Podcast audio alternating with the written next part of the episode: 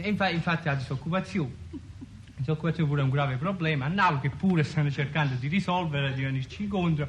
Cioè, Stanno cercando di risolverlo con gli investimenti. Eh, cioè, no, su, su che poi la, volontà ce l'hanno messa, però hanno visto con un camion, eh? Quando disoccupato con investimenti? Uno, due, che, che le sono tanti loro, che, che le hanno ragione, ci siete troppo, noi vogliamo aiutare, ma... Cioè, effettivamente se in questo campo ci vogliono aiutare, che vogliono venirci incontro, una politica seria e cose, hanno fatto i camion più grossi. È l'uni- l'unica cosa. Cioè, comunque è arrivata una notizia positiva eh, per quanto riguarda la disoccupazione. sì, sì. Dice che presto il governo, il governo sempre che si fa sentire, ha detto presto il napoletano non dovrà più emigrare in Svizzera. Questa è una cosa buona che... No, no, non il governo italiano, il governo svizzero.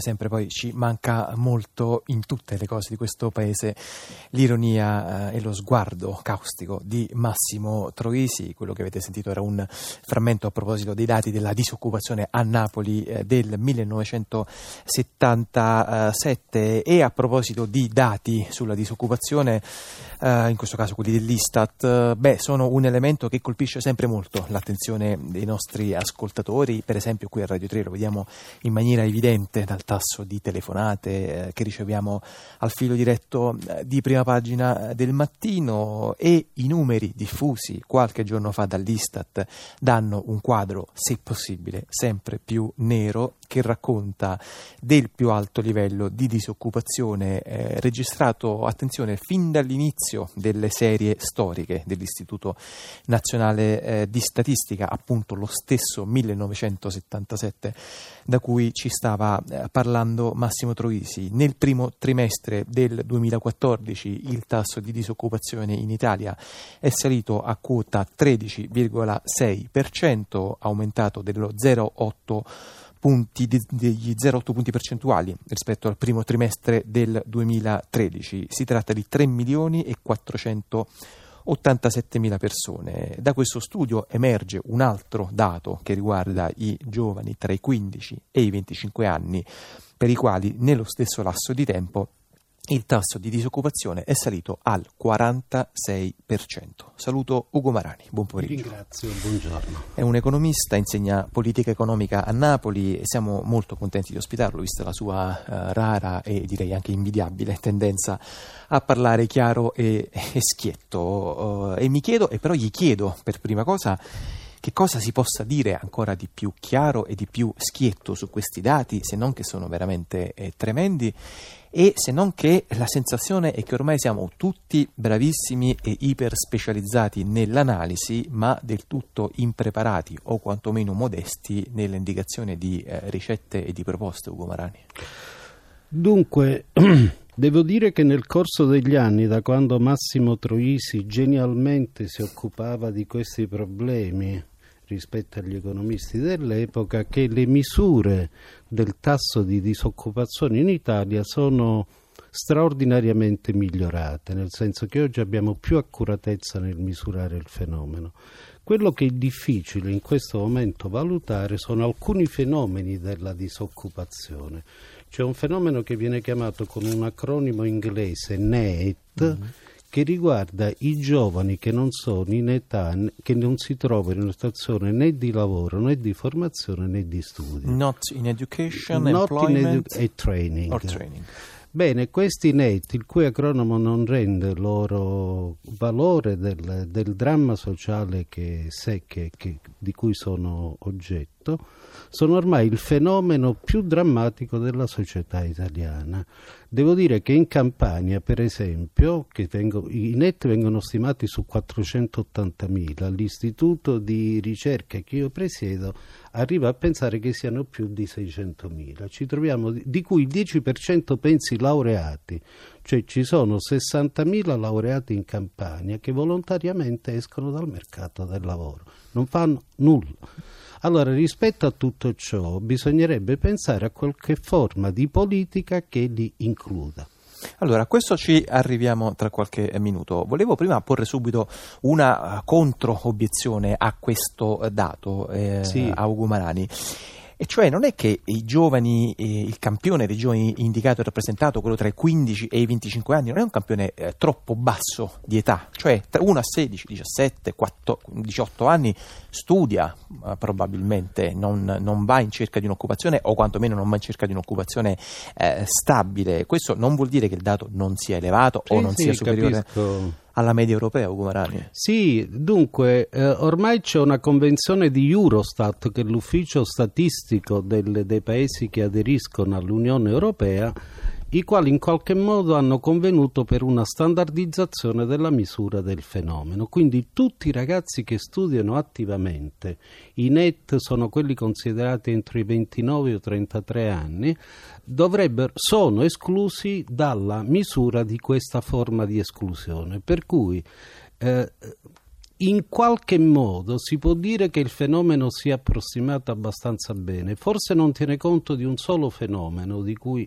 mi è capitato anche di parlare con alcuni dirigenti Istat, ovvero sia che la ricerca attiva mercato, sul mercato del lavoro non avviene più con la convenzione del vecchio ufficio del, del collocamento a cui si andava, oggi avviene anche per internet. Per cui vengono computati, per esempio, ragazzi i quali non cercano eh, eh, il lavoro andando negli uffici, ma lo cercano, per esempio, digitando. Questo ovviamente rende il fenomeno sovramisurato, ma le assicuro che il dramma sociale purtroppo rimane tale e quale, nel senso che ci sono moltissimi ragazzi e moltissimi laureati la cui unica attività è occuparsi della mobilità. Vede, si tratta pure di fenomeni potenzialmente eversivi perché non sono raggiunti da su messaggio convenzionale delle nostre istituzioni e della nostra società. Eh sì, in effetti poi probabilmente non si verifica, non si è ancora verificato nessun tipo di esplosione appunto sociale perché poi c'è la classica rete di salvezza eh, delle- determinata delle dalla famiglia, famiglie, in certo, Italia. certo. Vede, alcuni sociologi, alcuni, alcuni studiosi europei si sono posti il problema perché, per esempio, il tasso di reattività in Spagna, Portogallo, Belgio è più elevato, ma così come in eh, passato si parlava di familismo amorale, oggi si deve parlare di un buffer shock, di un ammortizzatore che passa attraverso le famiglie. Secondo alcune stime, un ragazzo che guadagni 500 euro e stia in famiglia ha triplicato il valore del suo reddito effettivo. Ma questo non significa, ahimè, che il dramma sia sottovalutato. Le posso fare un esempio rilevante. Nel 1957 un paesino che stava nell'Appennino emiliano volle raggiungere il primato del primo paese a raggiungere la piena occupazione andò nelle statistiche e calcolò che c'erano 32 o 33 persone che erano disoccupate e lei impiegò o tentò di impiegarne. Il giorno dopo altre 500 persone si erano iscritte alle liste di collocamento. Era quello che gli economisti chiamavano il lavoratore scoraggiato. Cioè, se io credo che il- la domanda di lavoro non ci sia, non paleso nemmeno la mia offerta. Senta Marani, ma appunto i cosiddetti scoraggiati, i rassegnati, gli inattivi, ma che fanno in questo paese? Uh, le posso dire di certo cosa fanno in Campania. Costituiscono un esercito movidoso, il quale è escluso da qualunque circuito istituzionale, secondo alcuni il tasso di astensionismo nelle elezioni politiche, sulle quali molti politologi insorgono spesso, e oltre due terzi in queste classi di età, i quali non, hanno né- non rispondono ad alcuna sirena proveniente dalle istituzioni. Non c'è nulla che li coinvolga in percorsi istituzionali. Le dirò di più, ormai il mercato del lavoro è segmentato in tre categorie. Occupati, dis- disoccupati, inoccupati. Il dramma non sta nei disoccupati. Se io potessi riscrivere le cose di cui parlava Keynes, dovremmo fare una politica per la piena disoccupazione, nel senso di prendere tutti gli inoccupati e portarli nell'esercito dei disoccupati. I per disoccupati sono interlocutori mm. delle istituzioni, gli inoccupati non lo sono. Allora io mi arrabbio spesso nei miei editoriali con tutte quelle forme di politiche del lavoro quali, le quali non riconoscono che il primo problema è mantenere nel circuito istituzionale, fra, istituzionale frange di ragazzi potenzialmente eversivi. Il nostro problema è mantenerli come interlocutori, ma non ci riusciamo. Senta Marani, noi continuiamo appunto, come provavo a dire all'inizio, a parlare di giovani e disoccupazione giovanile. Abbiamo, come diceva lei, dei, degli strumenti di analisi sempre più uh, qualificati, sempre più raffinati. Però oltre alle diagnosi, adesso parliamo un po' di terapie, parliamo un po' di strategie. Uno dei primi eh, tic pubblici, politici che, eh, vengono, che affiorano subito quando si eh, analizzano questi temi è per esempio quello di mettere i giovani contro gli esodati. Ha senso impostare ancora così il dibattito pubblico? Dunque, questo appartiene ad un dibattito che è nato in maniera esplicita nei paesi anglosassoni che riguardava le tutele di chi sta nel mercato del lavoro e la mancanza di tutela di chi sta fuori. Si chiama la teoria del mercato del lavoro insiders outsiders. Gli insiders sono tutelati perché stanno dentro, gli outsider fuori. Questo ragionamento, che di per sé avrebbe poco senso come ragionamento generale, è avvalorato dal fatto che spesso sindacati e organizzazioni datoriali si occupano solamente e male di chi sta sul mercato del lavoro. Quindi è nata una conflittualità di fatto, nel senso che alcuni ragazzi o molti ragazzi non si sentono rappresentati da coloro che stanno nel clima di relazioni industriali. Per cui una cattiva teoria è diventata una buona prassi rispetto alla realtà. Marani ci vuole indicare eh, tre, quattro, anche due, quanti, quanti, ne vuole, nodi sui quali impostare appunto un nuovo tipo di dibattito pubblico sì. eh, improntato appunto alle soluzioni, eh, ma anche magari accapigliandoci, anche magari lanciandoci contro allora, le, voglio, le lei d'acqua. ha ragione, mi, come dire, in qualche modo mi provoca. Le dico cosa penso io di questo esercito di ragazzi fantasma. Il primo, viviamo un contesto europeo che non è di carattere progressivo decisivo. In, in, qualche modo l'Europa non pone al termine della sua azione politica di policy il problema della piena occupazione giovanile.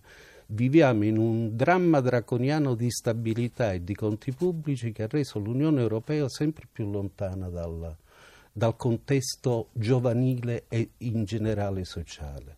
Secondo, il più grande studioso di mercato del lavoro, John Maynard Keynes, si è occupato di occupazione senza mai citare il mercato del lavoro. Intendo dire, per risolvere il problema della disoccupazione non bisogna parlare di mercato del lavoro leggi più o meno di flessibilità, contratti di precarietà. Bisogna avere a sorte i problemi generali della crescita e dell'accumulazione. Noi viviamo di quello che Keynes ha scritto nel 1936, ma Keynes diceva che il peggior modo per occuparsi del mercato del lavoro è parlare del mercato del lavoro che io trovo un'intuizione geniale che forse ai nostri politici andrebbe ricordata. La terza, fin quando non avremo la consapevolezza che un inoccupato, ancorché non protesti socialmente, non va recuperato attraverso l'inoccupazione alla nostra causa, noi avremo il sistema in cui ci sarà un esercito di fantasmi. Non so se ricorda la canzone di, di Sting sui Desaparediros, Ellas Ballan Solas, in cui abbiamo un esercito che si allontana dal contesto istituzionale e che rappresenta una sorta di disappear the world per chi sta nel mondo. E purtroppo, ahimè, abbiamo, come dire, in Campania 700.000 ragazzi che ballano da soli. Sì, allora, o li recuperiamo alle istituzioni, il nostro compito sarà. Quindi Europa, teoria economica, dialogo è inutile fare le politiche dell'agenzia cosa sono? Pensare che si risolve il problema mettendo in contatto mer- il mercato della domanda e il mercato dell'offerta del lavoro. Sono stupidaggini, recupero cinque persone, può andare bene nella Silicon Valley, si faccia un'azione a Scampia, a Secondigliano, a San Giovanni, a Teduccio e si veda quanti di questi ragazzi sono recuperabili. Eh sì, a questi eh, molto preziosi mi sembrano 4-5 Mm, punti. Non sono ascoltatissimo per dire. Purtroppo no, purtroppo no. Di Ugo Marani aggiungerei tra l'altro forse anche la parte legata alla scuola, all'università, all'orientamento, alla cultura dei servizi. E quella vede, ognuno eh, si dice che l'università va male, ma noi abbiamo l'università che ci meritiamo. Ormai il mondo universitario è suddiviso in due grandi strutture.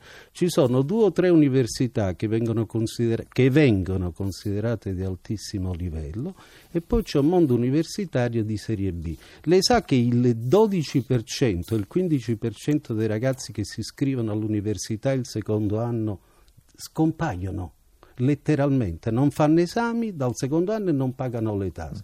Di chi è la colpa? Eh, io penso che noi abbiamo qualche responsabilità.